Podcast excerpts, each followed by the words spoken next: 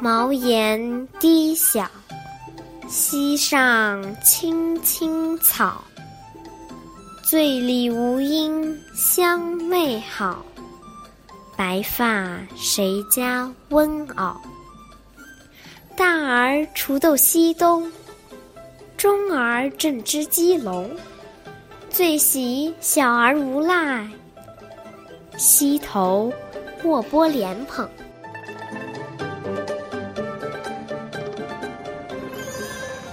这首词写于辛弃疾闲居在带湖的时候，由于他始终坚持爱国抗金的政治主张，从二十一岁南归以后，一直遭受当权投降派的排斥和打击。因为长期不得任用，在信州闲居了二十年，理想的破灭使他在隐居中更加关注农村生活，写下了大量的闲适词和田园词。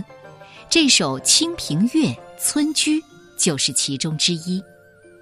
草屋的茅檐又低又小，溪边长满了碧绿的小草，含有醉意的吴地方言听起来温柔又美好。那满头白发的老人是谁家的呀？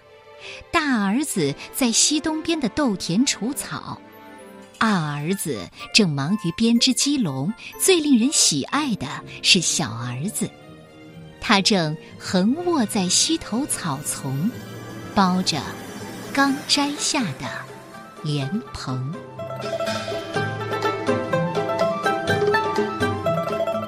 清平乐·村居》，宋代，辛弃疾。